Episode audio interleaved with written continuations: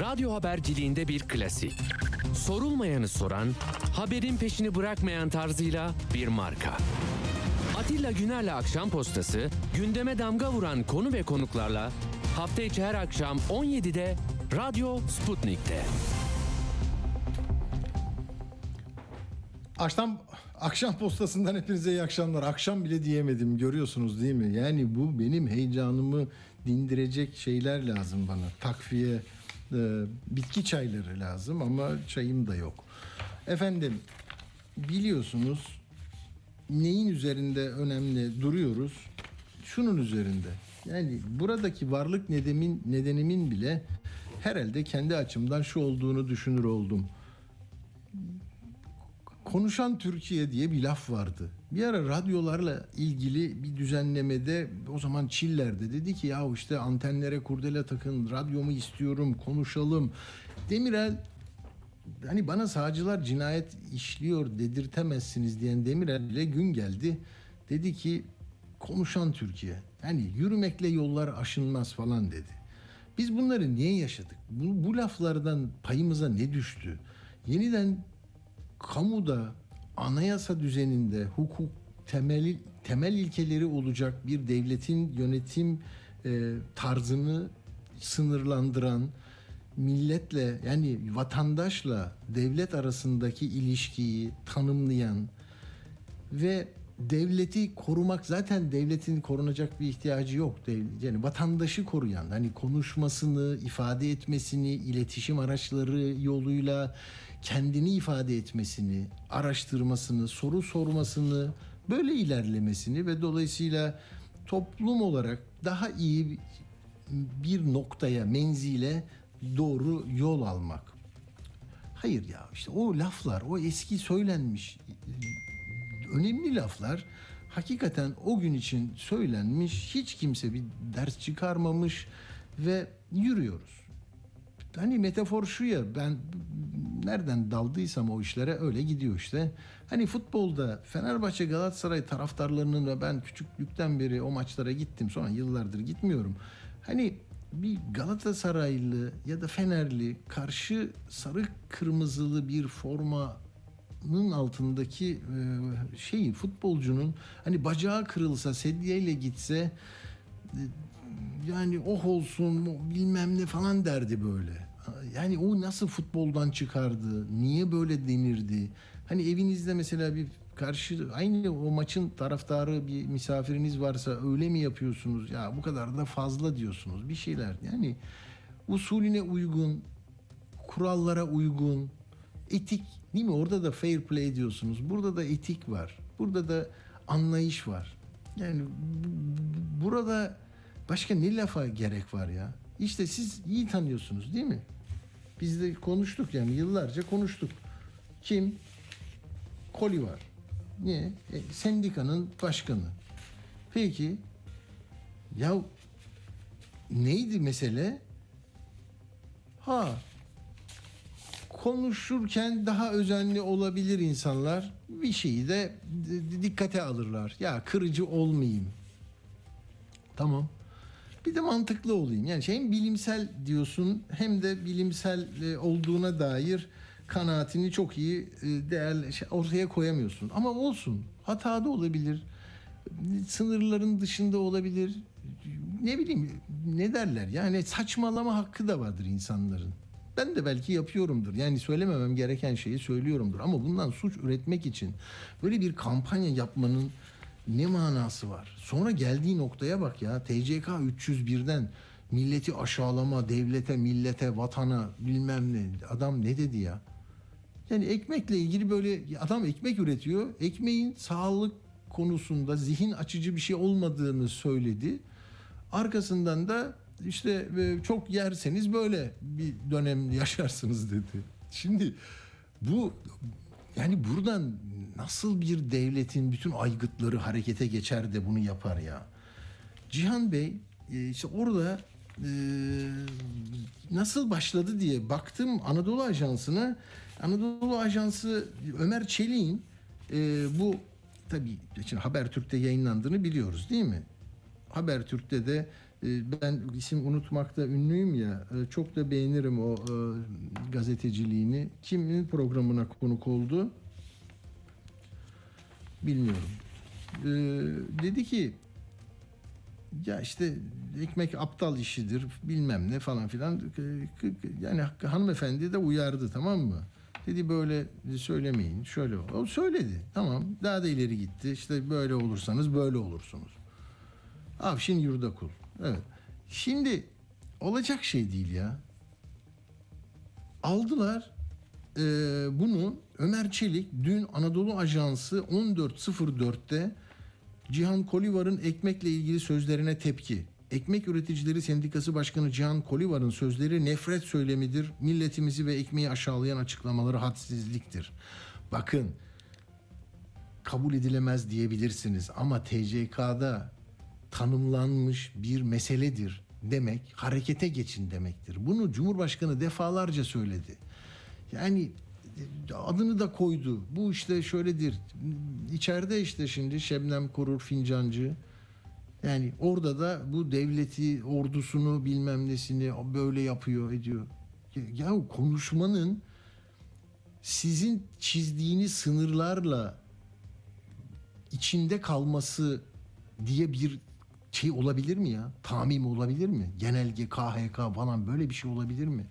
Bunu aşanlar da olur, kenarında dolanır, iyi niyetle bunu dalgınlıkla söylemiştir falan. Neyse, yani neyse değil tabii ya. Nefret siyasetidir diyor. Saat 15.54'te de haber geçiyor gözaltına alındı diye. Şimdi sonra adliyeye sevk edildi. Neden alındı? Bak Anadolu Ajansı'ndan okuyorum. 301 tamam mı? Türk milletini, Türk Cumhuriyeti'ni, Türkiye Cumhuriyeti'ni, devletini, Türkiye Büyük Millet Meclisi'ni, Türkiye Cumhuriyeti hükümetini, devletin yargı organlarını alenen aşağılamak suçunda. Ya bunu Hrant Dink'e yaptılar. Dedi ki diaspora ile ilgili eleştirisini yaparken hani kanın içindeki kan dedi. Ne dedi? Mavi akan bu kan, kirli kan bir şey dedi. Sen Türk kanına kirli misin dediler. Linç etmeye kalktılar. O Hrant Dink'in adice arkadan kahpece vurulmasıyla sonuçlandı. Tamam mı?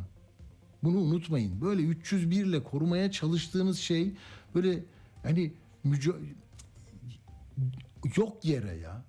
Yani bir kişi dedi ki yok böyle bir şey dedi. Hrant Dink o 301'den vay Türklüğü vesaire. Bir genç çocuktan katil yarattılar. Oradan arkasından vurdular. Kahpece. Değil mi? Şimdi bu adam ekmeğini yapıyor, ediyor, muhalif olabilir, Karadeniz uşağı, sizin sevdiğiniz yörenin çocuğu. O da böyle düşünüyordur. Zaten o belediyelere karşı çıkıyor. Bizde konuşurken de kızdı. Kaçak hepsi dedi. Yasallığı savunuyor adam. Ya bırak da ya onu da bırakın.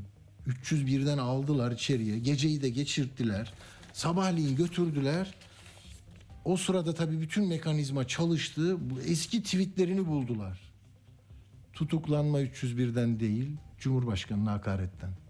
Buyurun buradan yakın. Sen nasıl bunu atarsın Ağustos ayında? Ne demiş Ağustos ayında? Diyor ki işte e, burada her ifadesi suçmuş o zaman öyle diyorlar şimdi. Amerika'da malikane ve gökdelen yapana söylesene Türkiye'nin sıkıntısı var satsın onları. Şimdi bak görüyor musun? CHP'li birisiyle ilgili böyle görüş açıklamış. Lüks araçlarla ilgili iktidarı eleştiren bir şey söylemiş. Devir onların devri demiş. AK Partilinin devri demiş. Sonra e, Mehmet Özaseki ile ilgili bir fotoğrafa ki Özaseki'ye şey değil ki bu hakaret. Nerede Cumhurbaşkanı'na hakaret? Onların çocukları, torunları Amerika'da, seninkiler askerde demiş. Ya bunu herkes söyleyebilir.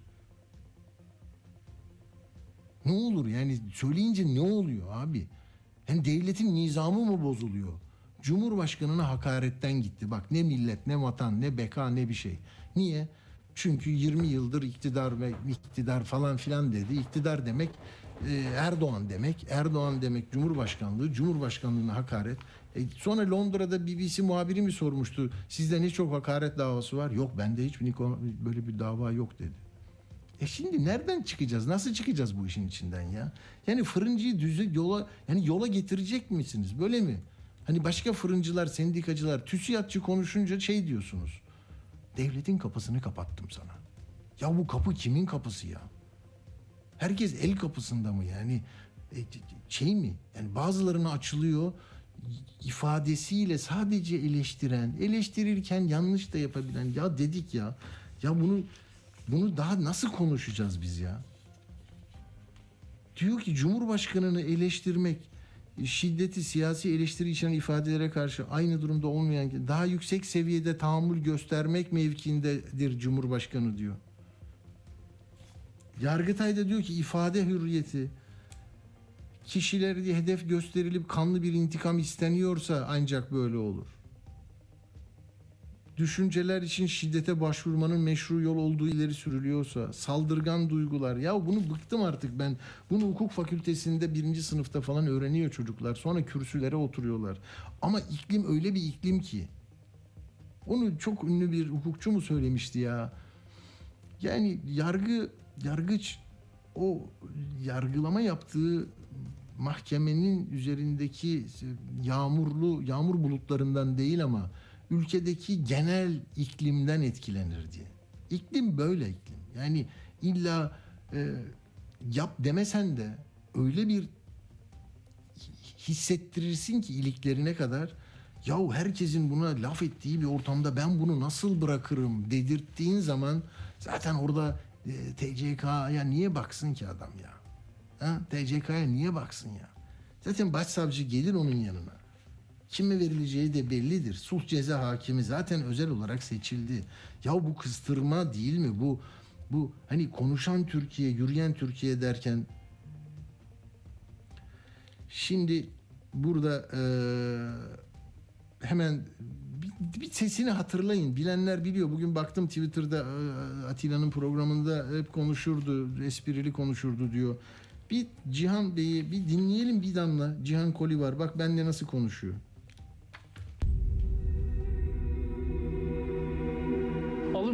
Bir şey yok. Aldığımız maaşla bize yetmiyor. Emekliyim ama tabii çoluğa çocuğa yardımcı olma imkanımız yok. Şimdi 50 kiloluk bir çuval e, undan 65 kilo ekmek çıkıyor.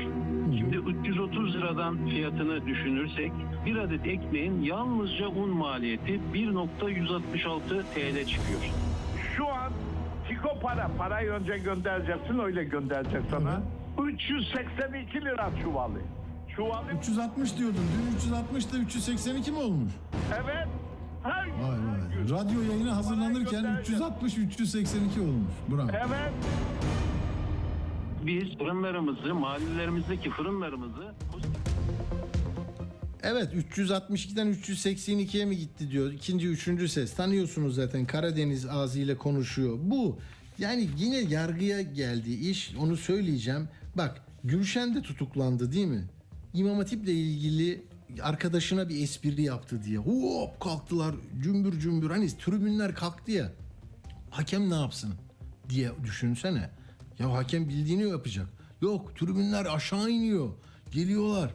Gülşen tamam al 30 Nisan'da bir konser vermişti. Aldın 3 gün cezaevinde. Sezen Aksu Havva ile Adem sözleri. Ay sen bunu yapıyorsun diye yıllar öncesinin şarkı sözü.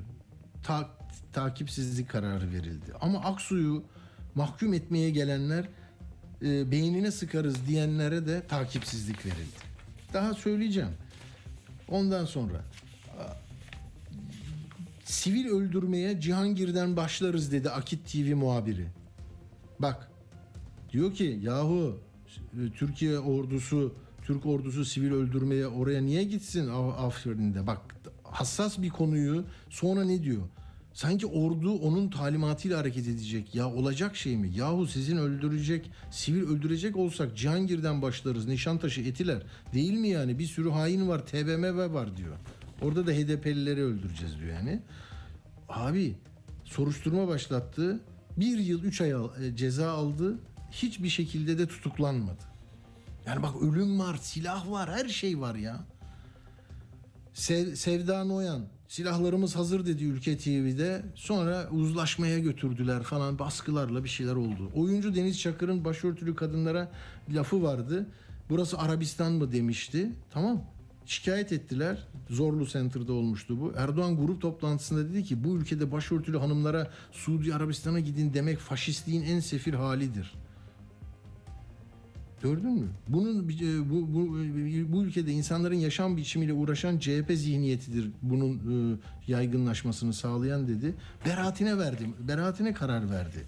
Ama eski tweetlere merakı var ülkenin. Bak şimdi seçime gidiyoruz daha böyle gerilim artabilir. Ya Kaftancıoğlu'nun 4 yıl 11'lik ce- aylık cezası da 2013-2014'te yine bu e, hakaret laflarından çıktı. Biliyorsun seçimi kazandı ondan sonra hakaretler bulundu. Fazıl Say Ömer Hayyam rubayisini paylaşmıştı. Oradan da 10 ay hapis verdi. Sonra ertelendi. Yani bun, bunların bunların bakın e, birikimi olur. Aziz Nesin ya Aziz Nesin hani Türkiye'nin e, Türklerin yüzde 60'ı aptaldır dedi. O da nasıl bir şekilde biliyor musunuz? Ya 12 Eylül'deki darbeciler o maviyi gösterme, yok şunu gösterme, hiçbir şey yapama diye zapt rapt altına aldılar. Sandığa yolladılar milleti. Evet %92 yaptılar bir an evvel gitsin diye. Herkes de verdi gitti herhalde. Neyse e, onu da kastediyor. Yüzde 60'ı aptaldır. E, demem diyor. Yüzde 92 diyecektim ben diyor. O, oylamaya göre söyleyecektim ama dilim varmadı demişti. Hepsinden beraat etti adam. Sonra Müjdat Gezen de ona referans sanki onu referans gösterip bir şey demişti. E, AK Parti'nin oyu üzerinden. O da mesela tazminat davasına konu oldu. 60 bin lira tazminat ödemeye mahkum edildi. O kadar. Tamam mı? Yani şimdi niye adamı içeri atıyorsunuz? Bu var ya sadece Cihan'la ilgili bir mesele değil. Yani Cihan koli var değil. Hepimiziz burada. Hani böyle altılı masa seni temsil eder etmez. Kim ne, neyse kendi kendine bir şey yapıyorlar ama sen iktidarla ilgili eleştirel bir e, tavır içindeysen sana da diyor ki bunu İTO'da MİTO'da böyle böyle gelip bir şey yaparsan bak böyle olursun. TÜSİAD'a nasıl devletin kapısını kapattım? Al işte TÜSİAD susuyor mu? Devletin kapısını kapatsan belki devletin vergisi o da sana vergisini ödemeyi durdursa, işletmeleri durdursa ne olacak? Türkiye'nin asıl e, ağır e, yükünü kaldıran ekonomideki insanlar. Al TÜSİAD da demiş ki e, yine söylüyor. Neyse şimdi konuyu değiştirmeyeyim de yani eleştiriyor. Demokrasi diyor, demokrasi diyor, hukuk diyor. TÜSİAD bak TÜSİAD bugün ya hakikaten çok önemliydi o. Bir dakika vereceğim şurada. Lafı geldi ya şimdi diyor ya hani sana devleti kapatırım dedi ya. Adam dedi ki İsveç'te Finlandiya'ya uzlaşmacı bir yaklaşımla baksak ekonomik açıdan da iyi olur dedi. E, İsveç Başbakanı burada adam bunu söyledi. Sen ne karışıyorsun bizim böyle işlerimize dedi. Sana devletin kapısını kapatayım da gör dedi. Şimdi TÜSİAD diyor ki Orhan Turan başkan rekabet kongresinde enflasyon kamburunun atılması gerekir diyor. Bankacılarla birlikte iş dünyası da kre- krediye erişemediğini söylüyor diyor. Büyüme yavaşlıyor, ihracat hız kesiyor diyor. Yargı bağımsızlığı, ifade özgürlüğü bak. Bak İş, bireysel ve toplumsal yaşamın tüm alanında, alanlarında güvenilir, kapsayıcı kurumları ve kuralları hayata geçirmeden hukukun üstünlüğü, yargı bağımsızlığı, ifade özgürlüğü, kuvvetler ayrılığı, denetleyici ve düzenleyici kurumların özelliği gibi alanlarda ilerleme sağlamadan ekonomimizi, ekonomimizi yeşil ve dijital dönüşüme hazırlayarak adımları rahatlıkla atabileceğiniz bir zemin olmayacaktır. Ya bunlar birbirine bağlı şeyler. İklimi konuşuyoruz geçen gün ne dedi hoca? Ya dedi antidemokratik böyle baskıcı otoriter rejimlerin iklimle mücadelesi de olmaz laf olarak durur. Hani maden ocağındaki denetlemeler yılda 36 kere olsa ne olur? İnsanlar ölüyor. Yani neyse bugün ben buradan fazla ileriye gittim galiba. Yani süre açısından 22 olmuş. Bir baktım ki 22 olmuş. Olacak şey değil. Tamam. Yani şimdi ahmak lafı değil mi? Salak lafı, bir şey ne, aptal lafı falan. Ya bunlar yürü geç git. Yani siyaseten mahkum et ya da ciddiye alma.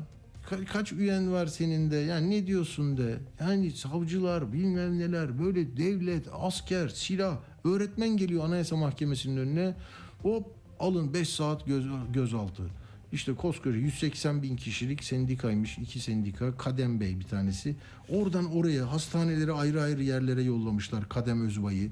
Birisi orada birisi orada.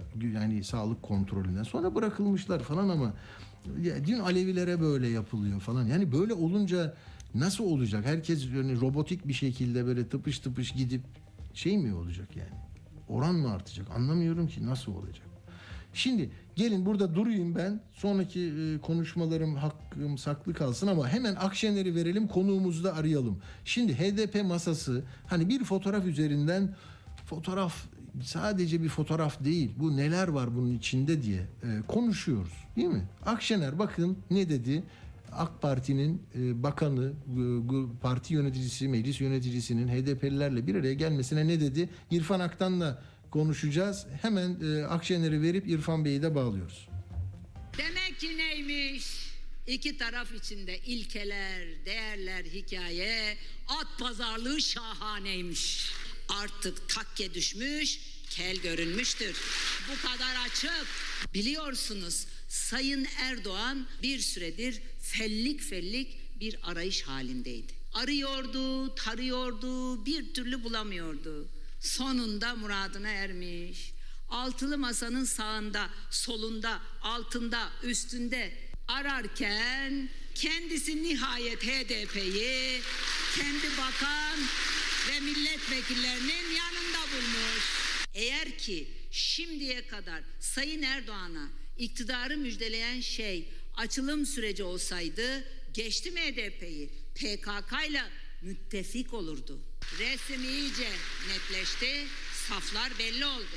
AK Parti vekilleri PKK ile bir tuttukları HDP ile aynı masaya otururken utanmadılar. İşin ilginç tarafı HDP vekilleri de genel başkanlarını tutukladığı, belediyelerine kayyum atadığı için sabah akşam eleştirdikleri AK Parti ile aynı masaya oturmaktan zerre utanmadılar. Evet gazeteci arkadaşımız İrfan Aktan hattımızda. Merhaba sevgili İrfan Aktan hoş geldiniz. Hoş bulduk, iyi yayınlar. Çok teşekkürler. Akşener ne demek istedi İrfan?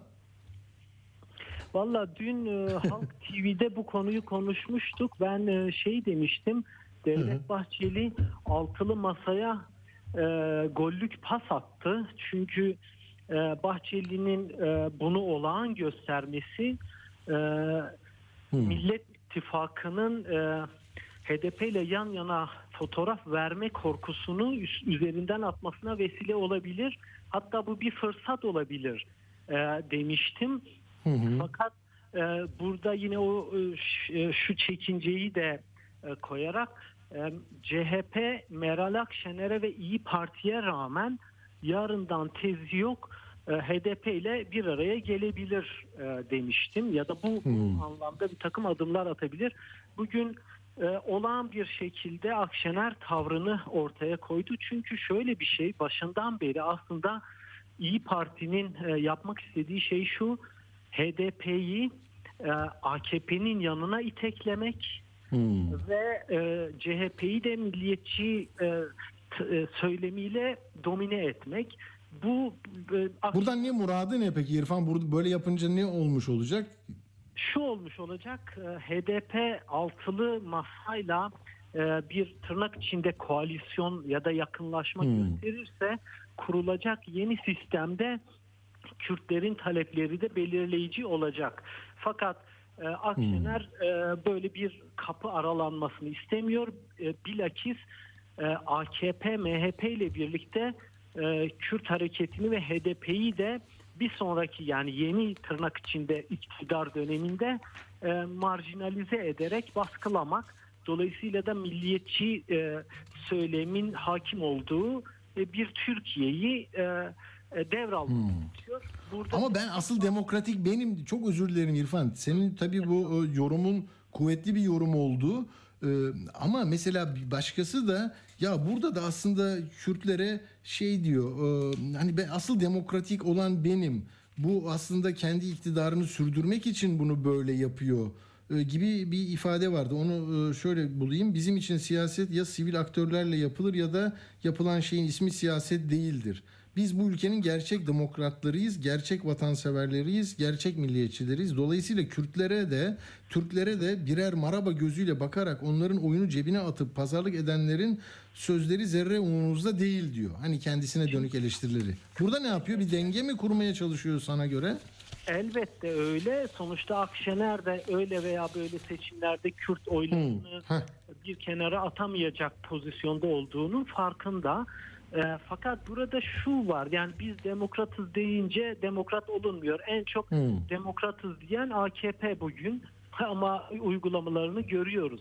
Burada mesele şu. Şimdi HDP bir siyasi parti değil e, aynı zamanda Kürt sorunundan muzdarip olan ve e, bu yüzden de itiraz eden e, Kürtlerin partisi ya da Kürtlerin temsilcisi yani AKP'ye oy veren, CHP'ye oy veren ya da devletin bu uygulamalarıyla tırnak içinde barışık belli bir Kürt orta üst sınıfı da var. Fakat Hmm. e, HDP'nin tabanını oluşturan Kürtler zaten o, o Kürtler olmasa, Kürtlerin o rahatsızlığı olmasa Türkiye'de Kürt sorunu da e, görünür bir sorun olmayacaktı. Şimdi bu insanlar e, HDP'ye e, oy veriyorlar ve HDP'nin siyasi bir aktör olarak e, her her e, işte ister milliyetçi, ister İslamcı, ister e, laik, e, Kemalist olsun e, muhatap alınmasını ve Kürtlerin sesini e, kendi partileri aracılığıyla duyurulmasını istiyorlar. Siz eğer kendiniz e, AKP ile oturup konuşabiliyor ve bir sorun görmüyorsanız bir kere HDP'ye bunu söyleyemezsiniz. Vay sen misin AKP ile görüşen? E, e, yani o zaman o halde AKP'nin sana hiç zararı olmamış. Sen bunun üzerinden HDP diyorsun ki eş başkanlarını tutuklayan partiyle bir araya geliyorsun. Hmm, Böyle dedi Ama evet. sen gelmiyorsun. Yani iyi Parti gelmiyor HDP ile bir araya. Niye gelmiyorsun? Hmm. AKP bile Ama o iktidarını sürdürmek için geliyor diyor. O ilkesiz diyor. Biz ilkeliyiz. O zaman ama evet senin dediğin de şu o zaman. Hadi git görüş o zaman ilkeli bir şekilde. Niye- Evet, eğer yani e, HDP ile görüşmek ilkesizlik mi oluyor? Neyin ilkesi Hmm. Yani siz bu, şu şun, şuraya geliyor. Yani biz Kürt meselesini konuşmak istemiyoruz. Hmm. Hatta böyle bir sorunun varlığını da inkar edebiliriz.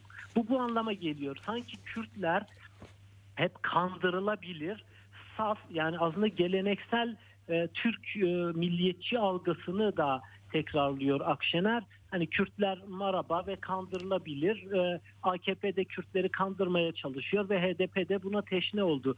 E, Kürtler Türkiye'de hani e, e, politik olarak e, zaten kendi sorunları yani Kürtler çok daha e, efendim e, e, kabiliyetli olduklarından değil doğrudan hayatlarını il- e, ilgilendirdiği için çok politik bir e, halk e, politik olmak zorunda kalmış bir halk dolayısıyla siyasi dengeleri görmeyecek AKP'nin e, çıkarcı politikalarının farkında olmayacak bir halk değil. Öyle olsaydı e, yerel seçimlerde İstanbul'da e, İmamoğlu'na destek vermezlerdi. E, hı. Fakat yani Tabii. demek istediğim şey şu. Aynı anda değil mi? Meral Hanım mesela İmamoğlu'nu ne kadar önemsiyor?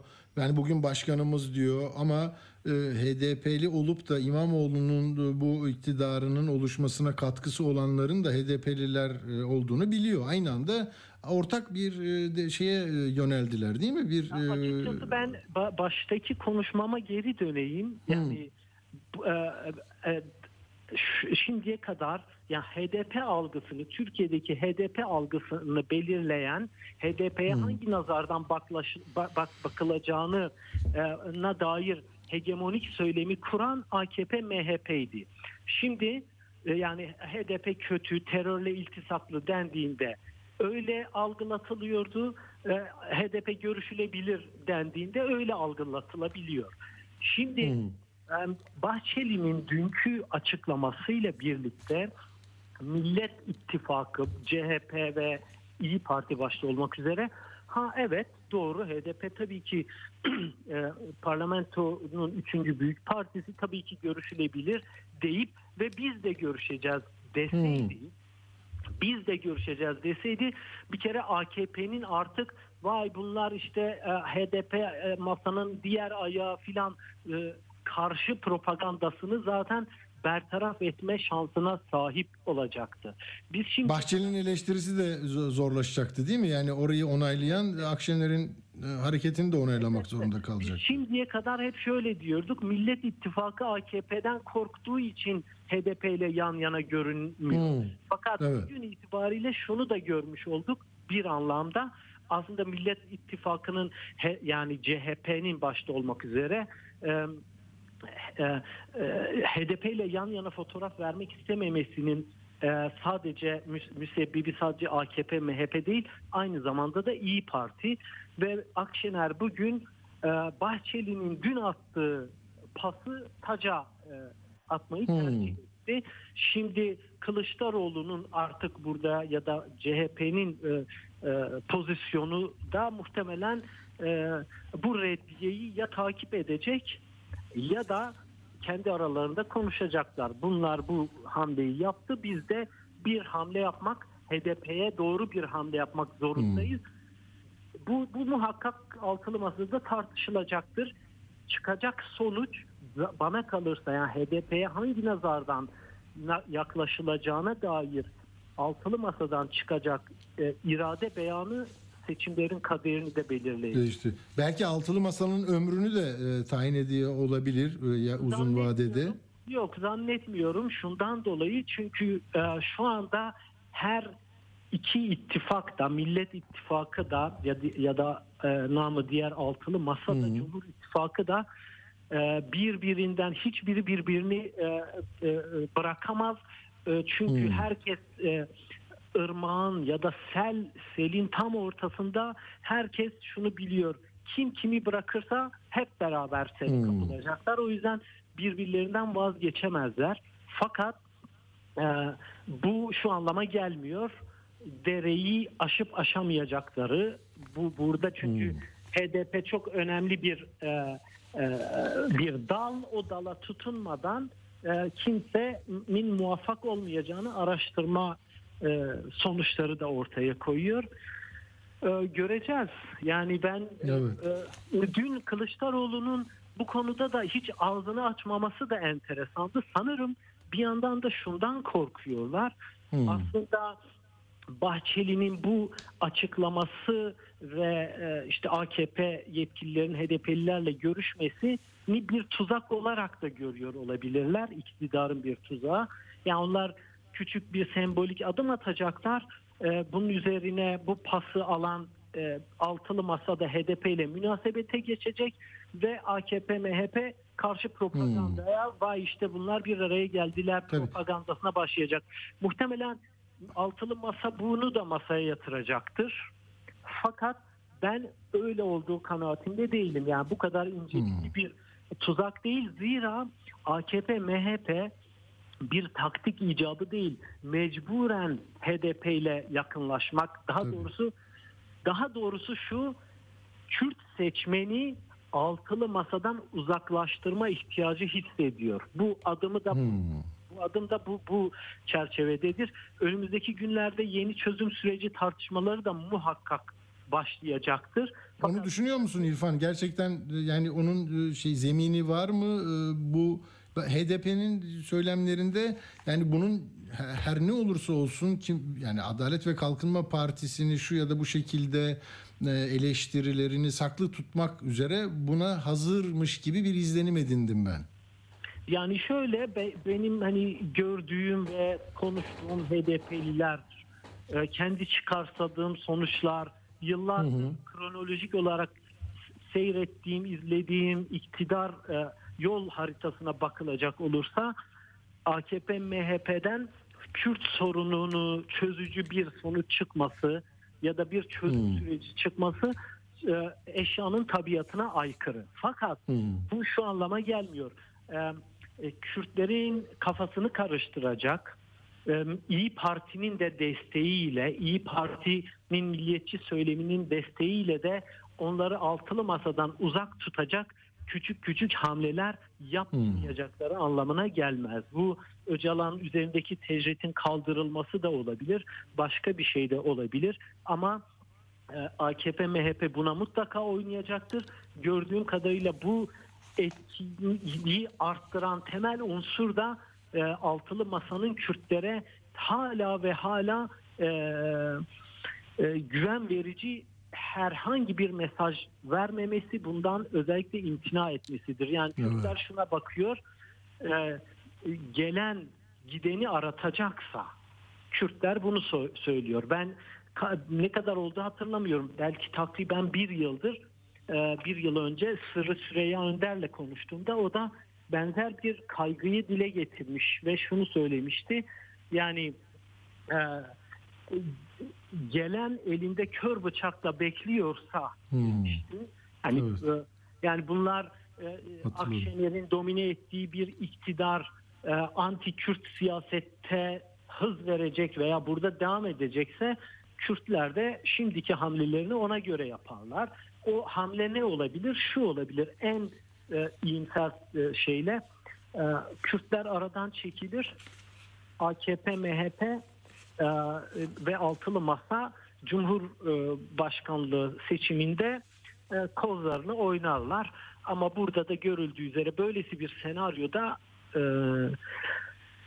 Erdoğan'ın şansının bir hayli yüksek olduğu çok açık.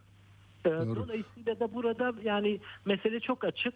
Aslında aslında e, e, İyi Parti'yi domine eden milliyetçi söylem e, hem İyi Parti'yi merkez sağ partisi olmaktan alıkoyuyor hem iktidarın değişme ihtimalini zora sokuyor e, hem de e, e, yani iktidar açısından Kürt meselesini hala e, oyun sahası yapmaya elverişli kılıyor ya da ona bu kozları veriyor.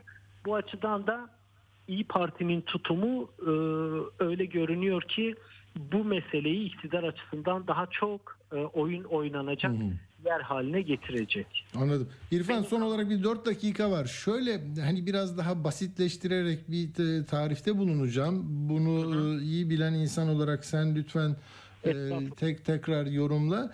Yani e, Erdoğan ve kurmayları kurdukları bu satranç tahtasında kazanan olmak için en önemli e, hamlenin e, HDP'den geleceğini, dolayısıyla onu altılı masanın uzağında e, e, tutarak en azından onunla bir sorun yaşamasını sağlayarak e, bir kenarda tutmayı e, kendi başarısı için elzem görüyor. Bu anayasa gerekçesiyle yani suni bir şeyle onlarla görüşme fotoğrafı vermesi de e, tamamen içerikten ziyade bir e, görüntü.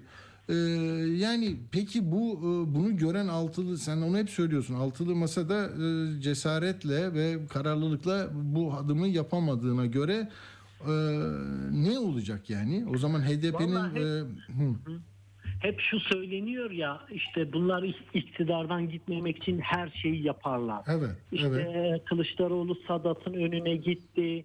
E, paramiliter grupların provokatif eylemler yapabileceği e, söylendi, söyleniyor. Böyle toplumun kahir ekseriyetinde yani muhalefet tabanını oluşturan işte yüzde elli diyelim böyle bir kaygıyı hep taşıya geliyor. Fakat öyle görünüyor ki e, her şeyi yapacaklar e, kısmı belki de belki de bu tür paramiliter grupların sahaya sürülmesinden çok işte bu tür e, politik hamleler Değil mi? olacak. mühendislik işleri yani çok düşünülmüş mühendislik e, adımları Evet ve e, yani bir, bir e, iktidar hani bir sürü farklı senaryo üzerinde çalışıyordur. E, tabii. biz ne yaparsak kim nasıl bir tepki veriyor? Şu çok açık görülüyor.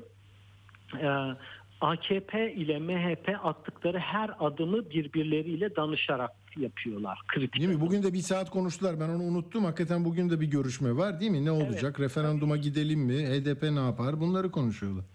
ve ve tutarlı yani bir e, seçmen şuna bakıyor. E, karşımdaki hatasıyla yani hata yapsa da eğer kararlılıkla duruyorsa güven veriyor. Bu bu çok açık.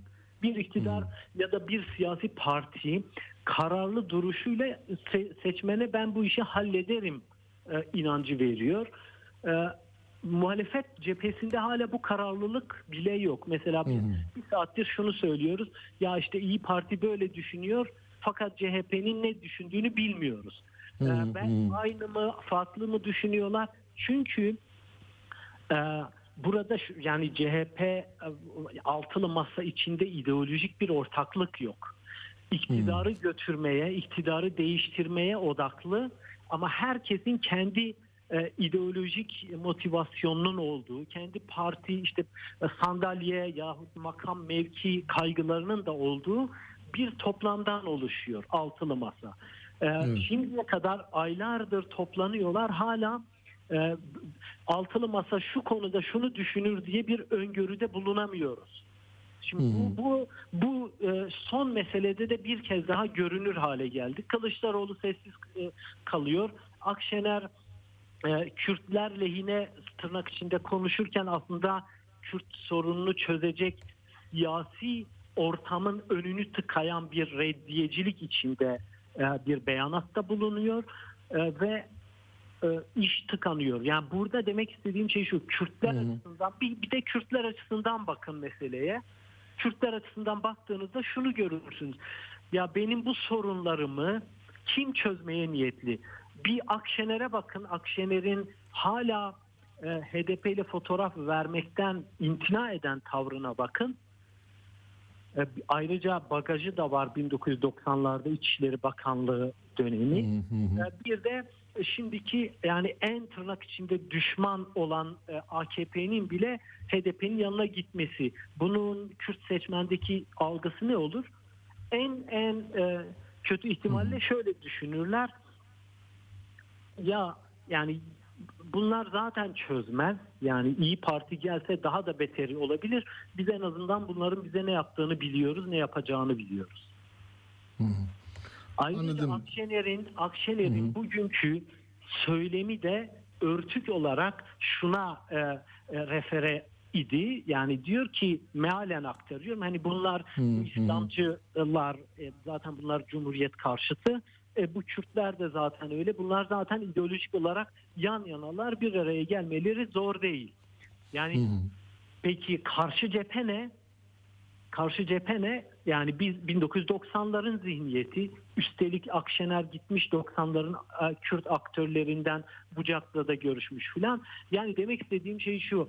Şu anda eğer CHP ve Kılıçdaroğlu'nun e, böyle oya işler gibi Kürtlerde göreli bir sempati oluşturma çabalarını da berhava eden e, yer yer Bahçeli'yi de Bahçeli'nin daha tırnak içinde genç ve modern e, versiyonuna e, işaret eden bir söylem e, tutturuyor. Bunun Kürtler tarafından nasıl algılanacağını Akşener de biliyor. E, ve muhtemelen AKP, MHP de bunu öngörüyordu. Bu, o yüzden de şu anda onlar için e, dikensiz gül bahçesi tekrar oluşmuş durumda. Şunu söyleyeyim son olarak bana kalırsa HDP ile görüşmeye giderken AKP'nin ve on, buna cevaz verirken MHP'nin en büyük korkusu şuydu. Ya biz bu adımı attıktan sonra ya Millet İttifakı e, e, e, altılı masa HDP'ye kapılarını açar ve onlarla münasebete geçerse biz o zaman ne yaparız? Şimdi Akşener'in söylemiyle korktuklarının başına gelmediğini görmüş ve rahatlamış olacaklardır diye düşünüyorum. Anladım. Belki daha çok konuşacağız. Seçime böyle 2-3 gün kala yine mektuplar, yine basınç e, artacak ama umarız seçmen de e, nasıl bir e, süreç yaşadığını aklından çıkarmaz. Çok teşekkür ediyorum İrfan Aktan katıldığın için. Ben teşekkür ederim. İyi yayınlar. Sağ olasın, sağ ol. Şimdi bu ittifakların hani kendi iç huzurunu değiştirmek, bozmak, karşıt hale getirmek, dağıtmak için hani içeriye sis bombası atarsın, bilmem ne atarsın da öyle kaçarlar ya e, operasyonlarda. Böyle şeyler oluyor. Bak bunun en iyi örneğini e, izin verir misiniz hızlıca söyleyeyim konuğumuza sonra geleceğiz. Gerçekten bunu bu şekilde hiçbir yerden hiçbir yerden duymayacaksınız. Sesim geliyor değil mi? Sesim tamam. Ha, e, şimdi şöyle bakın Denizli'ye gidiyoruz. Merkez Efendi Belediyesi'ndeyiz. Tamam mı? İlçe belediyesi bu. Konu şu. Belediye başkanı hanımefendi. Tamam mı? Şeniz Doğan. Şeniz Doğan. Ee, 3 yıl önce göreve gelmiş. Diyor ki ben bir şey planladım. Ee, bir Merkez Efendi Belediyesi Kültür Müdürlüğü meclise şunu getirmiş. Şehit yakınları ve gaziler birimi. Tamam mı? Kültür Müdürlüğü'nün içinde. Toplumsal cinsiyet eşitliği birimi. Sanatları değerlendirme komisyonu. Ve mecliste konuşulacak belediye meclisinde. Onu öğrenince AK Parti ve MHP'li meclis üyeleri belediyenin önünde eylem yapıyorlar. Diyorlar ki e, burada LGBT var. Onun altında LGBT var. Ne biliyor musun? Toplumsal cinsiyet dediği. Yani kadınsın sen, kadın bunu yapar, senden bunu bekliyoruz ve e, senin toplumsal cinsiyetini böyle tayin ediyoruz. Bunun dışına çıkamazsın. Bu çok konuşulan ve e, toplumsal cinsiyet eşitliğini e, önemseyen çok Avrupa Birliği'nin o müzakereleri sırasında da çok ortada olan bir meseleydi. Bunu gide gide LGBT'ye getirdiler ve demiş ki orada AK Partililer siz bu maddeyi kadınlarımızı öne sürerek madde içerisinde şehit gazileri de koyarak işin aslı partinizin LGBT ile olan ilişkisi. Bu konu çok hassas konu. Toplumu ilgilendiriyor. LGBT toplumları, aileyi, gelenek, görenekleri bozuyor. Tehlikeli hareket. Lütfen bu harekete alet olmayın diyor. Görüyor musunuz? Hani LGBT'yi e, önce faşizm, sonra ko- komü- önce komünizm, sonra faşizmle eşit tutan birinci derecedeki devlet yetkilileri bir ilçede toplumsal cinsiyet konusunda bir birim oluşturmasına böyle bir karşı koyuyor. Yani bak işareti veriyorsun orada da bu çıkıyor ortaya. Dün olmayan bir şey bu ama asıl ben şuraya geleceğim. Arkadaşlar burada 40 e, bakıyorum evet 35 galiba 35 on- ot- 20 e, 34 üye var. 34 üyeli bir yer burası. Cumhuriyet Halk Partisi'nin 11 üyesi var. Başkan oradan. İyi Parti'nin 8 üyesi var. 19. Karşı tarafta diyeceğimiz AK Parti'nin 11, MHP'nin 4. Yani 15'e 14. Millet İttifakı önde. Ne oluyor? LGBT sis bombası atıldı. Oylama başladı. İyi Partililer orası küçük yer ya Denizli. Ya LGBT mübet ona mı oy vereceğiz biz diye çekimser kaldılar mı? Düştü mü oylar 11 CHP? 3 Allah'tan orada bir bağımsızlar varmış. O 4 bağımsızdan 3'ü de oy verince 14'ü ancak öyle çıktı ve 15'e 14 bunların kurulması reddedildi.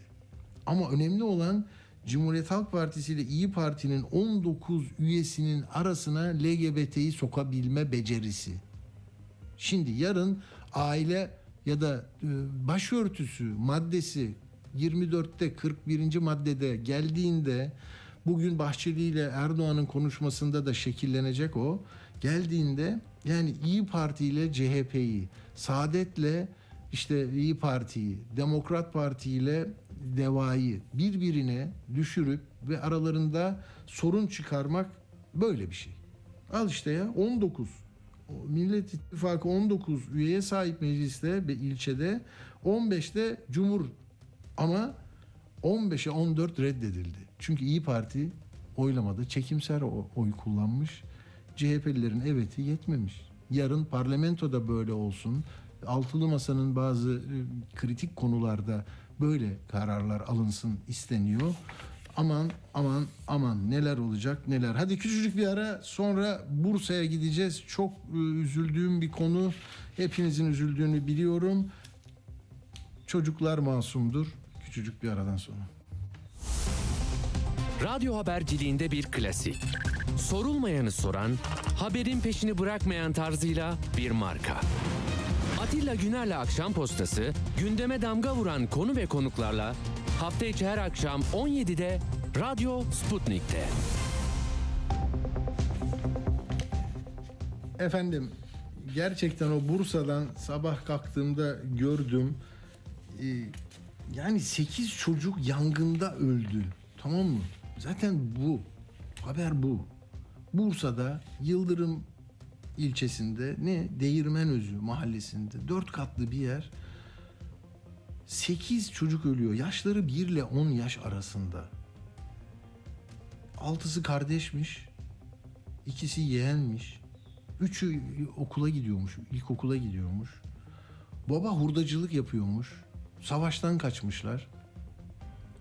Muhtemelen çocukların bir kısmı e, küçük yaşta olanlar bu Türkiye'de doğmuş. Bursa'da başka bir e, yerde yaşarlarken evlerini değiştirmişler. 1500-2000 lira kira diye öğrendik. Şimdi Muhtar Bey'i bağlıyor musunuz arkadaşlar? Tamam bu bağlanırsa e, konuşacağız. Şimdi ya bu ilk değil. Bunu hani çok yabancı var bizde ne oluyor tartışmasının dışında çok insani bir mesele olarak e, gördüğünüzü tahmin ediyorum. Umuyorum, temenni ediyorum. Ve yani hep en yoksullar, en en alttakiler çok ağır bedel ödüyor. Onu da biliyoruz. Yani kiliste olduğu bak Haziran ayında 5-7 yaşlarında iki çocuk yangında hayatını kaybetti. Kayseri'de yine yabancı uyruklu yine yangından, dumandan. Güngören'de çalışıyorlardı tekstil atölyesinde dumandan zehirlendiler yangında. 5 işçi hayatını kaybetti. Zeytinburnu'nda Filistin uyruklu hayatını kaybetti. Aydın'da da böyle bir şey oldu. Yine hayatını kaybetti. Yani çok acı bir olay. Hemen e, ben de e, Mehmet Akif Mahallesi muhtarı e, Osman Sakin'le görüşeceğim. Osman Bey merhaba. Hoş geldiniz. Merhaba. Geçmiş olsun Bursa için üzücü bir olay. Sizin eski mahalle sizde konaklıyorlardı eskiden. Sonradan mahalleyi değiştirmişler ama Evet, siz daha uzun tan- taşındılar. Evet biraz anlatır mısınız? Tanır mısınız? Çocuklar, aile ne yaparlar? Burada ne yapıyorlardı? Doğalgaz bağlayamamışlar galiba. Evet maalesef e, üzücü bir olay yaşadık. E, Tüm Türkiye'nin Bursa'mızın mahallemizin Hmm. başı sağ olsun. Bugün e, yani üzücü bir elim bir Evet. vahim bir olay yaşadık. Şimdi şöyle ben öncelikle bir mahalle muhtarı olarak yani birebir aileyi tanıyordum. Tabii. Hı hı. Ne zaman gelmişlerdir Muhtar Bey? Ne zaman gelmişlerdir? Kaç yıldır Türkiye'dedirler? Pandemiden önce geldiler. Benim mahalleme kayıtlarını işte bir Hmm. buçuk iki yıl önce oldu. Bu süre Hmm. zarfında tabii durumları müsait olmadığı için sürekli gelip muhtarlıktan yardım temin ettik aileye. Baba hurdacılık yapıyor. Yani hurda toplayıp satıp öyle geçimini sağlıyordu. Çocukların üçü mahallemde bulunan okula gidiyordu. Biri birinci sınıf, biri üçüncü sınıf, biri de dördüncü Hmm. sınıf. Hatta çocuğun rahmetli çocuğun bir tanesi de cami cemaati çok iyi tanıdı. Çünkü camiye girip gittiği için Hı. yani şöyle bir şey yani durumları hiç yoktu. Buraya geldiklerinde zaten bir buçuk iki yıl önce yani evlerinde eşya dahi yoktu. Biz tabii ekibim olarak mahalle halkı olarak sağdan soldan koltuk, kanepe, halı temin edebildiğimiz kadar eşya temin ettik. Evlerine tedarik ettik. Tabii Bir statüleri neydi Muhtar Bey? Çok özür dilerim. Geçici koruma altındalar mı bunlar? Hani kimlikleri, adresleri belli Tabii, olanlar. Geçici koruma kimlikleri var. Onların büyük sarı kimlikleri var. Hı. Bunlarla beraber İl Güç İdaresi'nin her türlü kayıtlarını yaptırıp Hilal Kart adı altında yardım alıyorlar. Tabii altı çocuk bir de hanım yetersiz olduğu için yani geçimleri Tabii. sıkıntı olduğu için sürekli biz yardım ediyorduk aileye. İşte malum pandemiden dolayı fırsatçılık her insana tekabül etti. Ev sahibi de bir buçuk milyar kir- kira verirken bunu iki buçuk milyara çıkardı. Hatta gelip bana söylemişti ev reisi. Hmm. Bir de muhtarım ev sahibiyle görüş işte kirayı çoğalttı falan. Tabii o ev sahibi kiracı arasında olan bir görüşmeye biz müdahil olamadık. Tabii. Maalesef Tabii. bu fiyat artışından dolayı taşınmak zorunda kaldı aile. Ama sosyal yardımlaşmadan işte bir sefer 40, tır- 40 torba yani bir ton kömür tedarik ettik. Zaten baba gittiği yerlerden tahta parçası bulup getirip yakıyordu evini. Sobasını, ısınmasını sağlıyordu. Aa, yani o çiftin altı çocuğu mu vardı? İki de yeğenleri varmış Altı değil mi? çocuğu. Diğer iki yeğen de kardeşinin çocukları. Kardeşinin o çocukları. Değirmen'deki eve misafir olarak gidiyorlar. Hmm. Annesi babası diyor ki yani siz burada kalın bugün. Sizi yarın alırız diye. Diyerek. Tabii baba gene akşam 10-11 civarlarına gene işe çıkıyor. Orada toplamaya çıkıyor. Maalesef sobadan sızan gazdan zehirleniyorlar önce. Daha sonra Hmm. tabii soba geri tepiyor. O çocuklar da sobanın dibinde yatıyorlarmış herhalde. Battaniye Sizin ma- sizin mahalledeyken nasıl kullanıyorlardı? Soba mıydı, doğalgazlı mıydı? sobaydı. Yine sobaydı sizde de. Evet çünkü yani e, bizim açıkçası ben şunu söylemek istiyorum. Bizim insanımız mahallede Suriyelileri pek sevmezler. Yani sevmez derken Hmm. şöyle hep böyle Uzak duruyorlar. kiraları evet kiraları yüksek tutardılar. Böyle yani dışlardılar. Ama biz birçok kesim öyle yapmadı ama bazıları Tabii. genelde bu ırkçılık yapan kesimler. O yüzden biz bir şekilde kömürünü tedarik ediyorduk. Odunu da kendi tedarik ediyordu. Dediğim bu Evet. yani iyi bir aileydi. Allah rahmet eylesin. Mekanları cennet olsun. Çocuklar sağlıklı Evet, günahsız bir şekilde üzücü. Ya cennete göç ettiler. anladım. Onların mesela muhtarlık olarak yani ya hayatta kalabilmeleri için, yaşayabilmeleri için verdiğiniz destek değil mi? Kamu desteği oluyordu. Belki Evet. devletin e, yardımı da oluyordu. Onu biliyor musunuz? Yani ne kadarlık, nasıl bir e, şeyle yaşıyorlardı? Şöyle bir şey, devletin yapmış olduğu yardım e, sağ olsun devletimiz her türlü insana sahip çıkıyor. Mülteci olsun, göçmen olsun. Bunlara çocuk başına hilal hilal kartı adı altında 250 lira ödeme yaptığını biliyorum yani başka Ayda mı? Duydum. Evet ayda. Hı, hı. Biraz onunla kız kanaat. Zaten bugün okul müdürleriyle de görüştük. Cenazeye iştirak ettik. Onlar da son bir 10 gündür okula devamsızlıkları vardı. Çünkü taşındır, taşınmalarından dolayı. Hı hı. Okul müdürleri de biliyor yani o ailenin durumunu. Anladım. Beraber Başka bir, bir, bir şey ödeme yapıyorlar mıydı aile reisine vesaire? Yani ben şeyi anlamaya çalışıyorum. Ne kadarlık bir parayla o kirayı ödeyebilir? Nasıl ayakta durabilir? Sizin yardımlarınız olmasa belki de Biz, evet. yardımcı olmayacaktı. Günlük Şimdi bu- ekmek veriyorduk. Evet. Hı hı. Bir, bir, bir, bir, bir, bir dakika kadar bir ara vereceğiz. Saat başı diye bir ayarımız var bizim muhtar bey. Bir, beni bir dakika beklerseniz hemen size döneceğim olur mu? Bir saniye. Hatta bekleyeyim mi? Bekleyin lütfen bekleyin hemen dönüyorum. Tamam.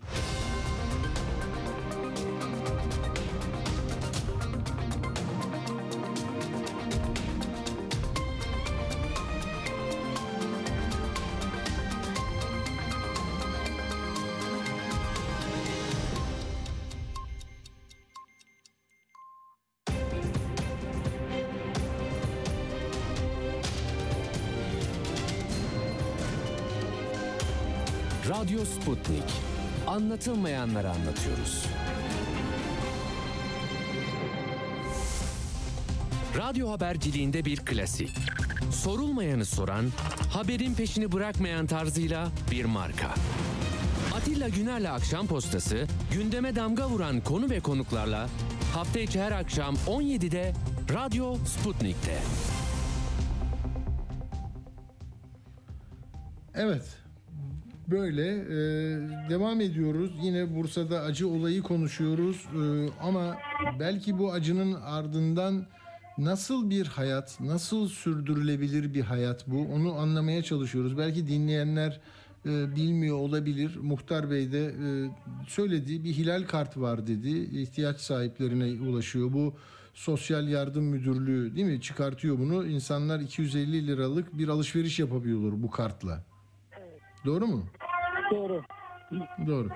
Yani o çocuk başına diyor mesela 1500 lira oradan gelecek. Belki başka e, ne geliyor bilmiyorum. Yani haneye giren paradan 2000 lira ki- kiraya verecekler. Yiyecekler, içecekler. Savaş ortamında çok Evet. e, zor değil mi? Onu anlamaya çalıştım ben. Evet çok zor yani. Peki. Muhtarlık olarak bu süre zarfında yani bir buçuk iki yıllık hanenin burada oturduğu günlerde haftanın beş günü ekmek tedariği sağladık. Ramazan aylarında sağdan soldan hayırseverlerden gelen erzaklardan temin ettik. Ya bir şekilde destek olmaya çalıştık inşallah. Çalışıyor. Dönmeyi düşünüyorlar mıydı? Hiç konuşuyor muydu? Hani nereden geldiler bilmiyorum ama dönebiliriz bir gün diyorlar mıydı? Suriye mi? Evet.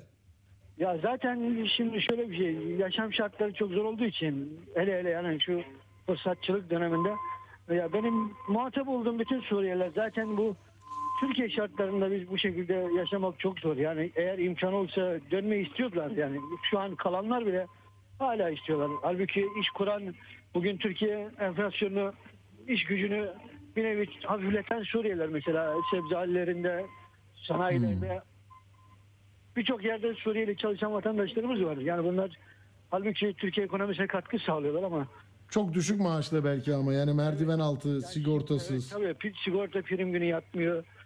Ee, Ücretler düşük. Yani geçim şartları çok zor. Hele hele şu devirlerde. Yani size söyledi mi hiç ben bir gün toparlarsam giderim diye? Evet evet hep söylüyor zaten. Çünkü en basit şunu söyleyeyim. Yani iki hafta bilemedi üç hafta bir zaman taşındı buradan. Hala kaydını alamadı. Çünkü İl Göç İdaresi'ne gittiği zaman bir ay iki ay sonrasında kayıt randevusu veriyordular. Yani o randevu almak bile sıkıntıydı. Biz sürekli ben bilgisayarımdan randevu koşturuyordum. Yani Hmm. kendi her zaman söylüyordu. Yaşamak zor Türkiye'de. Dönmek istiyorum. Yani mahallemde ikamet eden Suriyeliler bile hala öyle diyor. Evet dönmeyi istiyorlar. Bizlere anladım. elimizden gelen Peki.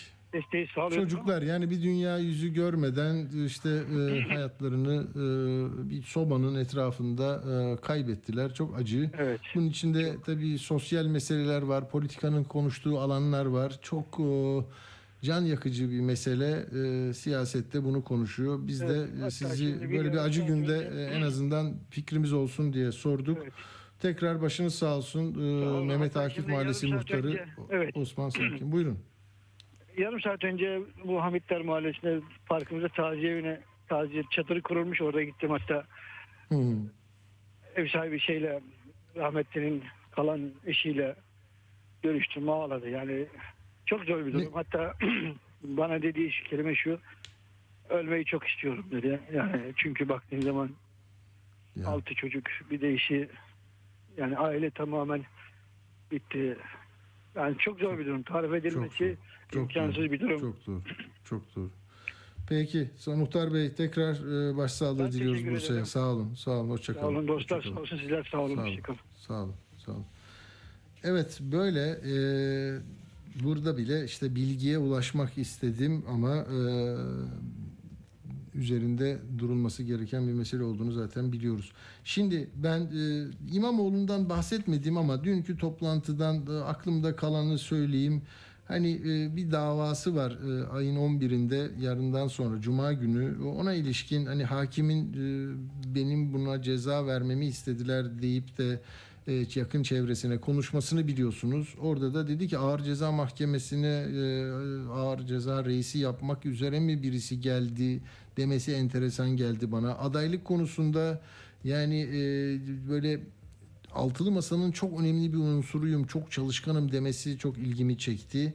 Ee, bir de yani ben altılı masanın çalışmalarını hem genel başkanımdan hem de diğer partilerin yöneticilerinden de alıyorum dedi. Orada belki iyi Parti ile olan hattını e, net bir şekilde ortaya koydu. Ee, yani başkaca bilmiyorum. Ee, Ben bir sürecin parçasıyım lafı e, önemli. İstanbul'daki e, icraatlarımızla sürecin en güçlü parçasıyım diyor. Yani e, altılı masayı adaylığı konusunda e, da yani böyle ima yollu şeyler söyledi. Güçlüyüm dedi işte bunu dedi. Daha ne desin? Peki ben e, bir çocuk röportajı var. Onu bir vereceğim size. Hani Türkiye'nin hallerini küçücük çocuklar nasıl e, tarif ediyorlar. Onu dinledikten sonra İTO'nun seçimleri konusuna geçeceğim. Bu da ilginç olacak çünkü e, daha sonuç belli değil ama e, ekmek, dükkan, devlet. Türkiye'de esnaf diye e, doktora tezi kitap haline geldi. Müge e, Neda Altınoluklu'yla konuşacağız. Hemen çocukların bu e, bir sokak röportajında söylediklerini dinledikten sonra. Vallahi ekonomi çok kötü. Biz bir tane tostu 18 liraya alıyoruz. Günlük 20 lira alıyorum ben. 5 lirada su param oluyor. Su paramı su alıyorum. Bir tane de tost alıyorum. Zaten param mefta oluyor. Bitiyor. O kadar çok pahalı ki her şey. Kantin bile 18 liraya sat- satıyor biz bir tostu. Gençler neden bu hallerde ekonomi? Abi Cumhurbaşkanı diyorsun. Akşam evine polis geliyor. Dolar düşse bile yani ekonomi düzelmez sonuçta. Nasıl düzelir peki? Kim düzeltir? Allah bir şekilde düzelecek o, Abi o isim ekonomi. vermeyelim. İsim verme. Neden isim vermiyoruz? Korkuyor muyuz? Abi Cumhurbaşkanı desek eve polis gelecek. Ee, AP, PPK desek he? ne yapacağımızı bilmiyoruz artık. Evet. Gelecek kaygısı yaşıyor musun gençler? Çok yaşıyorum abi ya. Sınav var, para var, ev var. Evet. İTO'da seçim var. İTO'nun seçim sonuçlarını belki yarın daha dikkatli bir gözle e, analiz ederiz, veririz. Ama ben burada e, şunu söyleyeyim. Yüzde sekiz bir katılımla daha önceleri hep muhafazakar adayların kazandığı bir e, şey platform bu ve dünyanın da sayılı etkin etkinliği de yüksek olan e, sayısal olarak da 700 bin civarı 650 bin üyesi var ama yüzde sekizi oy veriyor. Şimdi o Cübbeli Ahmet de çağırdı. E, diğer e, bu yani merkezde e, başka e, seslerin sahibi olanlar da e, bu Şekip e, Avdagici'nin değişimini isteyenler de örgütlendiler. Katılım yüksek deniyor. Ne olacak bilmiyorum ama sizi yeni bir kitapla tanıştırmayı hep severim ya. İşte dediğim gibi iletişim yayınlarından Türkiye'de esnaf diye e, başlığı var. Orada da İTO konusunda çok hoş anekdotlar da var. Onu konuşalım istedim Müge Neda Altınoluklu'yla. Merhaba, hoş geldiniz. Merhabalar, hoş bulduk. İyi yayınlar diliyorum. Çok teşekkürler. Siz tabii Perşembe Pazarı e, örneğinden hareketle Türkiye'de bir İstanbul'da, büyük şehirde esnaf kitlesini anlamaya çalıştınız. E, bunu da hem doktora tezi oldu sonra da kitap oldu. Orada İTO bölü kitabı için e, çok hoş. Ben hızlı hızlı okudum. Hani İstanbul Ticaret Odası ile ilgili de çok özel bölümler var. E, bizim de bir e, 6 dakikamız var. Sizinle e, ben sözü size bırakacağım. Hem bunu hem de kitabın kapsama alanını, e, mesajını e, bize aktarırsanız seviniriz. Tabii ki de çok teşekkür ediyorum. Ee, şimdi dediğiniz gibi kitap esnaf özelinde fakat e, şöyle bir e, farkı var. Esnaf e, şu zamana kadar aslında Türkiye'de yapılan çalışmalarda hep böyle kültürel e, işte ahilik, dayanışmacılık gibi kültürel uluslar aracılığıyla incelenmiş olan bir alan. E, ben e, ilk kez Perşembe pazarındaki esnafı üretim ilişkileri bağlamında incelemeye çalıştım. E, yani aslında bir sermaye bileşeni olarak incelemeye çalıştım. E, o yüzden de hem e, sermayetin niteliği burada önemli hem de kendi içinde, esnafın kendi içinde sahip olduğu eşitsizlikleri de görme imkanına sahip oldum. E, ve en temelde sorduğum sorulardan bir tanesi şuydu. Yani bugün Türkiye gibi geç kapitalistleşmiş bir ülkede esnafın süregelen varlığını nasıl anlamlandırmak gerekiyor? Çünkü 2 milyonu aşkın bir esnaf e, sayısından bahsediyoruz biliyorsunuz. Ve esnaf giderek yoksullaşıyor gelir kaybının azalması anlamında ama önemini koruyor. Dolayısıyla esnafın aslında tarihsel olarak da hem sermaye birikim sürecinde hem de e, egemen ideolojinin üretiminde, yeniden üretiminde çok önemli bir rolü var. Yani o yüzden de aslında esnaf Türkiye'de işte siyasi partilerin fethetmeye çalıştığı bir alan. Bunda muradı ne mesela? Siyaset ona hakim olursa neyi kontrol etmiş oluyor e, Müge Hanım? Ee, ne bir kere yani şöyle bir şey var. En temelde ideolojinin yeniden üretildiği en önemli alanlardan bir tanesi aslında. Bu milliyetçi muhafazakar ideoloji dediğimiz ideolojinin üretildiği bir alan burası. Ee, dolayısıyla ideolojik bağlantıları kurabilmesi için ve organik bir ittifak ittifaklarını sağlamlaştırabilmesi açısından esnafın çok önem, önemi var. Tarihsel olarak bu böyle. Bugün bu AKP döneminde de böyle aslında gördüğümüz. Ya benim Perşembe Pazarı'nda yapmış olduğum çalışmadan yola çıkarak tabii pandemi öncesinde yapılan bir çalışmaydı bu. Ee, pandemide neler oldu neler bitti az çok biliyorum ama hani kesin e, konuşamam. E, ama 2018 döviz krizi, kur krizi sonrasında yapılmış bir çalışma. Dolayısıyla esnafın ittifaklarının ne kadar aşındığını e, bize göstermesi bakımından önemli olduğunu düşünüyorum. Hı hı. Şimdi bir alıntılar var. Sizin çok özür dilerim. Burada di- diyor ki mesela konuşmacılardan aldığınız tırnak içi ifadeler var. Diyor ki biz gü- güya üyeyiz. Kendisi de komite üyesiymiş. Ama İTO'da konuşma veya yaptırım yetkimiz yok. Bu sebepten ötürü siyasetçiler kendi gruplarını kurmak için mücadele ediyor. AKP geldikten sonra bu devam ediyor. İTO resmen bir siyasi parti olarak hatta artık AKP'nin kendisi olarak işlev görüyor. Onlara neden güveneyim? Ama ne yalan söyleyeyim komite toplantına gittikçe diyorum kendi kendime bu esnafa da güven olmaz. Yönetim kurulunda tanıdığı olan esnaf hemen işi bağlar. Esnafın dayanışma duygusu yok ki. Herkes kendini kurtarma peşinde. Değil mi? Çok e, çarpıcı geldi bana bu. Evet, kesinlikle Burada- çok çarpıcı. Hı. Bence bugünkü seçim e, düzenini anlamak açısından da çok önemli. Yani e, aslında e, İTO, İTO, yani İTO başlı başına ben esnaf çalışırken buna dikkat ettim. İTO düzeni hala yapılmaya ihtiyaç duyduğum çalışmalar var açıkçası. Bilmiyoruz yani hangi sermaye bileşenlerinin oluştuğunu bilmiyoruz. Ee, Çok önemli bir kurum aslında sermaye birikiminde önemli bir pay ve söz hak- hakkı olan bir kuruluştan bahsediyoruz. Ama tabii o kadar çoğulcu bir yapısı var ki İTO'nun e, hiçbir zaman tutarlı bir temsiliyet yapısı yok. Dolayısıyla mi? esnafın da küçük sermayesiyle burada temsiliyet imkanı bulabilmesi çok zor. Bu da aslında bir yerde İTO'nun e, esnafı küçük ve orta ölçekli sermayeyi temsil edebilme kapasitesine e, bizi e, Hmm. götürüyor. Bir de seçime katılımı da istemediği için özendirmedi. Sen bize bırak biz seni yönetiriz. Ankara'yla da işleri görürüz. Binamız da çok güzel oldu. İşte üniversitede kuruyoruz bir şeyler değil mi? Böyle e, bir, bir grup onlar adına hareket ediyor ve e, çok da şey değil ilişkileri yani yatay bir ilişki de yok. E, e, kesinlikle yok. Ya zaten Türkiye'de esnaf için bu, bu çoğunlukla bunu söyleyebiliriz. Yani her zaman büyük sermayenin e, yönelimleri altında aslında şekillenen bir sınıfsal e, konumu var esnafın. E, bu İTO'da da böyle, bu TESK'te de böyle muhtemelen. E, TESK üzerine de ayrıyetten bakmak lazım. Ama Perşembe Hmm. Esnafı tüccar pozisyonunda olduğu için İTO'ya üye bunlar, zorunlu üyeler. E, ticaret ilgine üye oldukları için. Ee, şimdi Türkiye'de esnafın da bir yerde o çelişkili yapısını gösteren bir şey bu. Bir yandan test üyelikleri var, bir yandan İTO ticaret odası üyelikleri var. Hem o çelişkili yapıyı gösteriyor. Hem de bu İTO İTO'nun gerçekten de esnafın çıkarlarını temsil edemiyor olması. Çünkü büyük sermayenin e, ihtiyaçları çok daha başka.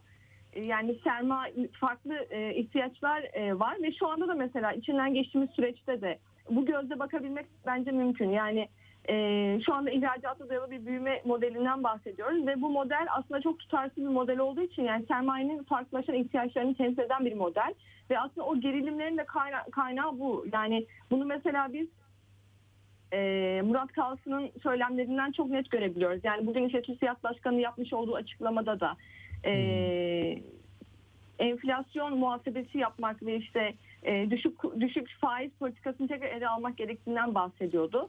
Aslında bir yerde bu modelin de e, tıkanmaya başladığını ve hani farklı sermaye bileşenlerinin de bu durumdan memnuniyetsiz olduğunu ve belki de gerilimin bu sebeple bu kadar e, tırmandığını söylemek mümkün. Anladım.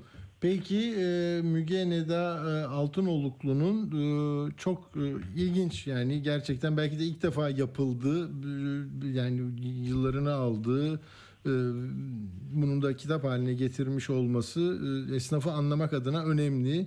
Yani sağ muhafazakar bir oy deposu mudur? Nasıl e, ticaretin kendi içindeki kuralları nedir? Ne, nasıl etkilenir?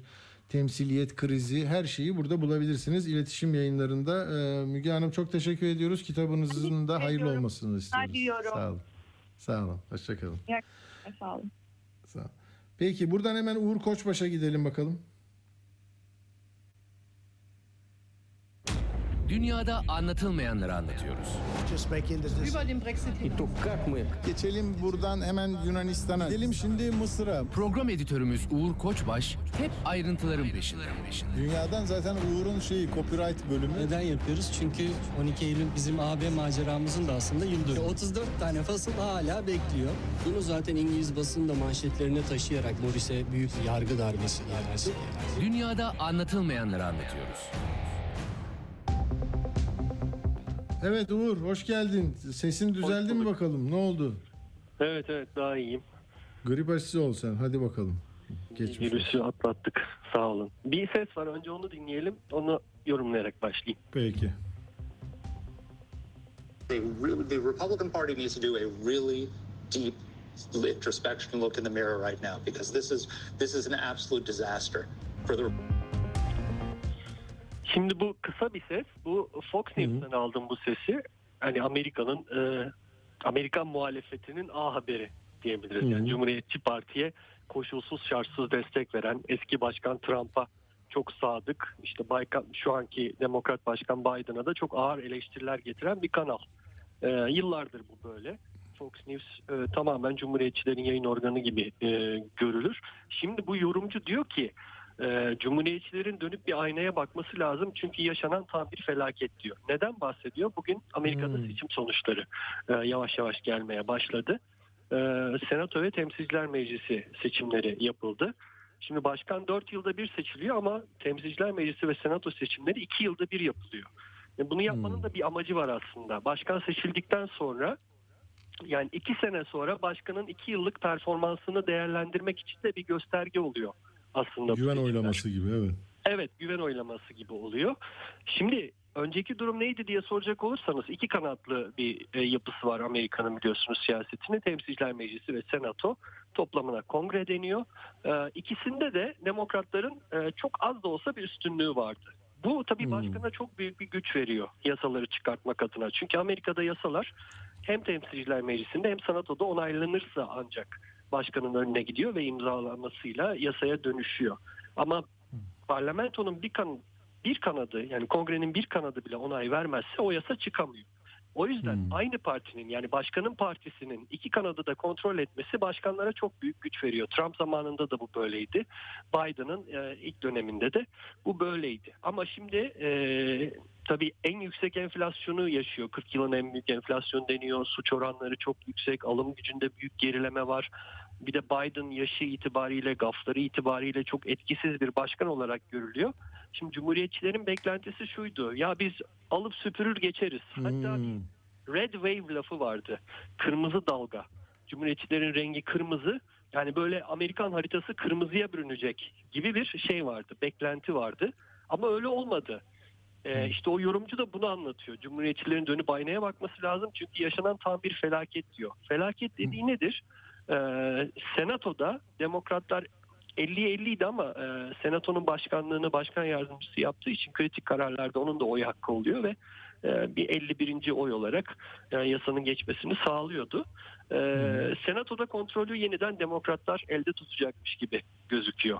Cumhuriyetçilerin orada da böyle hatta dört koltuk öne geçmesi bekleniyordu. Öyle bir şey olmadı. Temsilciler Meclisi'nde evet demokratlar üstündü fakat şimdi e, e, orada çoğunluğu cumhuriyetçiler alacakmış gibi gözüküyor ama o beklenen kırmızı dalga gerçekleşmedi ve çok büyük bir öfke var şimdi cumhuriyetçilerde. E, bu öfkenin biraz da yöneldiği isim eski başkan Trump. Çünkü birçok bölgede Trump e, cumhuriyetçi adayları destekledi, açık olarak destekledi. Bazılarının mitinglerine katıldı. Onlar lehine açıklamalar yaptı. Bunlardan biri de Mehmet Özdü mesela. Ben de bu Ya, yayında onu anlatıyordun evet. Pensilvanya'nın e, önemini anlatmıştım. Pensilvanya çünkü orada sürekli el değiştiren swing state denilen e, eyaletlerden bir tanesi ve daha önce cumhuriyetçi bir e, senatos, senatörü olmasına rağmen Mehmet Öz e, cumhuriyetçi senatör olarak orada e, aday oldu. E, karşısına eski vali yardımcısı çıktı.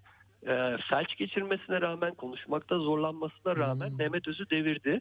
3 puanla fark attı. Kesinleşti değil mi? Ha, kesinleşti. Kesinleşti onun sonucu ve demokratlar bu eyalette şimdi e, üstünlüğü ele almış oldular ve eyaleti kazanmış oldular senatörlük yarışına en azından. Orada bir, bir koltuk çok büyük avantaj getirdi e, demokratlara senatoyu kontrol açısından. E, Trump seçimlerden bir gün önce bir röportaj verdi. Dedi ki Cumhuriyetçiler kazanırsa tüm zafer bana ait. Yenilirlerse suçlanacak kişi ben değilim dedi. güzel, iyi, iyi, iyi formülmüş bu. Evet, çok güzel formül değil mi? Biz de biliyoruz böyle şeyler var. Evet. İlk seçim sonuçları geldiğinde Cumhuriyetçiler çok yüksek oy oranlarındaydılar ama saatler ilerledikçe e, demokratların da e, oyları arttı. Trump aslında Florida'daki malikanesinde bir parti bile vermeye başlamıştı ama sonuçlar gelince e, CNN'in aktardığı bir şeyi söylüyorum. E, çok sinirlenmiş ve herkese bağırmaya başlamış ve e, bütün öfkesini e, cumhuriyetçilere beni aday göstermedikleri için 2024 seçimlerinde bu hale geldiler diye e, yönlendirmeye başlamış. Tabii şimdi o önümüzdeki hafta da sanırım bir açıklama yapacak ve resmen 2024 için aday olduğunu da ilan edebilir ama hakkında bu davalar süren e, davalar da var.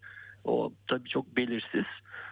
Ama Cumhuriyetçiler bütün ümitlerini e, Trump'a bağladılar birçok eyalette aday desteklemek açısından. Orada aslında Trump'ın beklenen etkiyi göstermediği anlaşılıyor Mehmet Öz örneğinde olduğu gibi.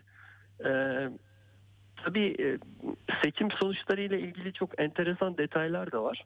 Mesela bir ilk kez e, Amerikan Temsilciler Meclisi'ne bir J, e, Z jenerasyonu üye seçildi. 25 yaşındaki Maxwell Frost isimli bir siyahi genç e, Z jenerasyonundan Temsilciler Meclisi'ne giren ilk isim oldu.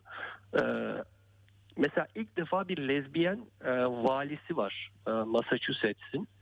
E, bu enteresan bir e, detay. Yani Yeni mi ve- seçildi o? Yani bu bu seçimlerde. Yeni seçildi. Evet Massachusetts'te ilk defa e, böyle bir isim seçildi. Maura Haley isimli. Yine Wes Moore isimli e, bir yazar. E, Maryland. Burada LGBT'ye karşı böyle şeyler yok mu ya? Mücadeleler. Ya bazı eyaletlerde tabii çok sert e, karşıtlık E, ama bazı eyaletlerde de bu tür sonuçlar ortaya çıkabiliyor. Biraz sonra söyleyeceğim. E, mesela New Hampshire'da da bir demokrat e, trans birey James Rosner e, seçildi. E, yine şeyden e, temsilciler meclisine. E, yine Vermont'ta bir e, gay e, demokrat Becca Balint e, seçildi. E, yani orada enteresan bir şekilde bu e, şeyler adaylar e, galip geldiler. E, yine Arkansas'ta ilk kez bir kadın e, vali seçilmiş oldu. Maryland'de ilk defa bir siyahi vali seçilmiş oldu. E, bunlar enteresan sonuçlar. Bir de tabii seçim yaparken hani bizde de düşünülüyor ya şimdi seçim yaparken halkın önüne bir de referandum sandığı koyalım diye bazı eyaletler referandumlar da yapıyorlar. Çok enteresan bir referandum yapıldı dört eyalette. Köleliği kaldıralım mı diye röport şey yaptı. referandum yaptı. Yani ama- Var mıymış hala duruyor muymuş? 21. yüzyıldayız ve e, köleliği kaldıralım mı diye aslında modern kölelikten bahsediyorlar. E, daha kapsamını daraltmışlar. Şöyle e, hapishanede biliyorsunuz e, mahkumları zorla çalıştırıyor bazı e, yönetimler. E, bunun kö- modern kölelik olduğunu söylüyordu insan hakları örgütleri ve bu en sonunda artık referanduma kadar gitti. Ee, Alabama'da, Tennessee'de, Vermont'ta ve Oregon'da referandum yapıldı bununla ilgili. Hapishanede e, mahkumlar zorla çalıştırılabilir mi diye. Üç eyalette hayır çıktı ve kölelik kaldırıldı. Pardon. Ama Oregon'da kaldırılmadı. Aa, çok enteresan bir tartışma. Bizde de cezaevinde tabii epey e, vatandaşımız var. Onlara da böyle iş yaptırırlar ne? Cezaevinde Evet, e, hep haber, haber yapar. İş yurtları var orada ya. Bak şimdi açtım ceza ve tevkiyeleri iş yurtları kurumu var. Çok şey ürettiriyorlar onlara da. Peki bu da Ama ilginç. çalışmak istemeyenleri de zorla çalıştırıyorlarmış Amerika'da. Bu şimdi üç eyalette yasak olacak. Anladım. Peki sesin yine gidecek Uğur. Çok Evet. konuşma sen artık. Hadi bakalım veda ediyoruz zaten. Çok Son teşekkür olarak ama ederiz. İran'ı söylemem lazım. Hı, Onu söyle bakayım bir cümle. Ben de uyuyamam. Ee, şimdi İran Meclisi'nden bugün çok kritik bir karar çıktı. Bu gösterilere katılan e, kişilere idam cezası verilebileceğine dair.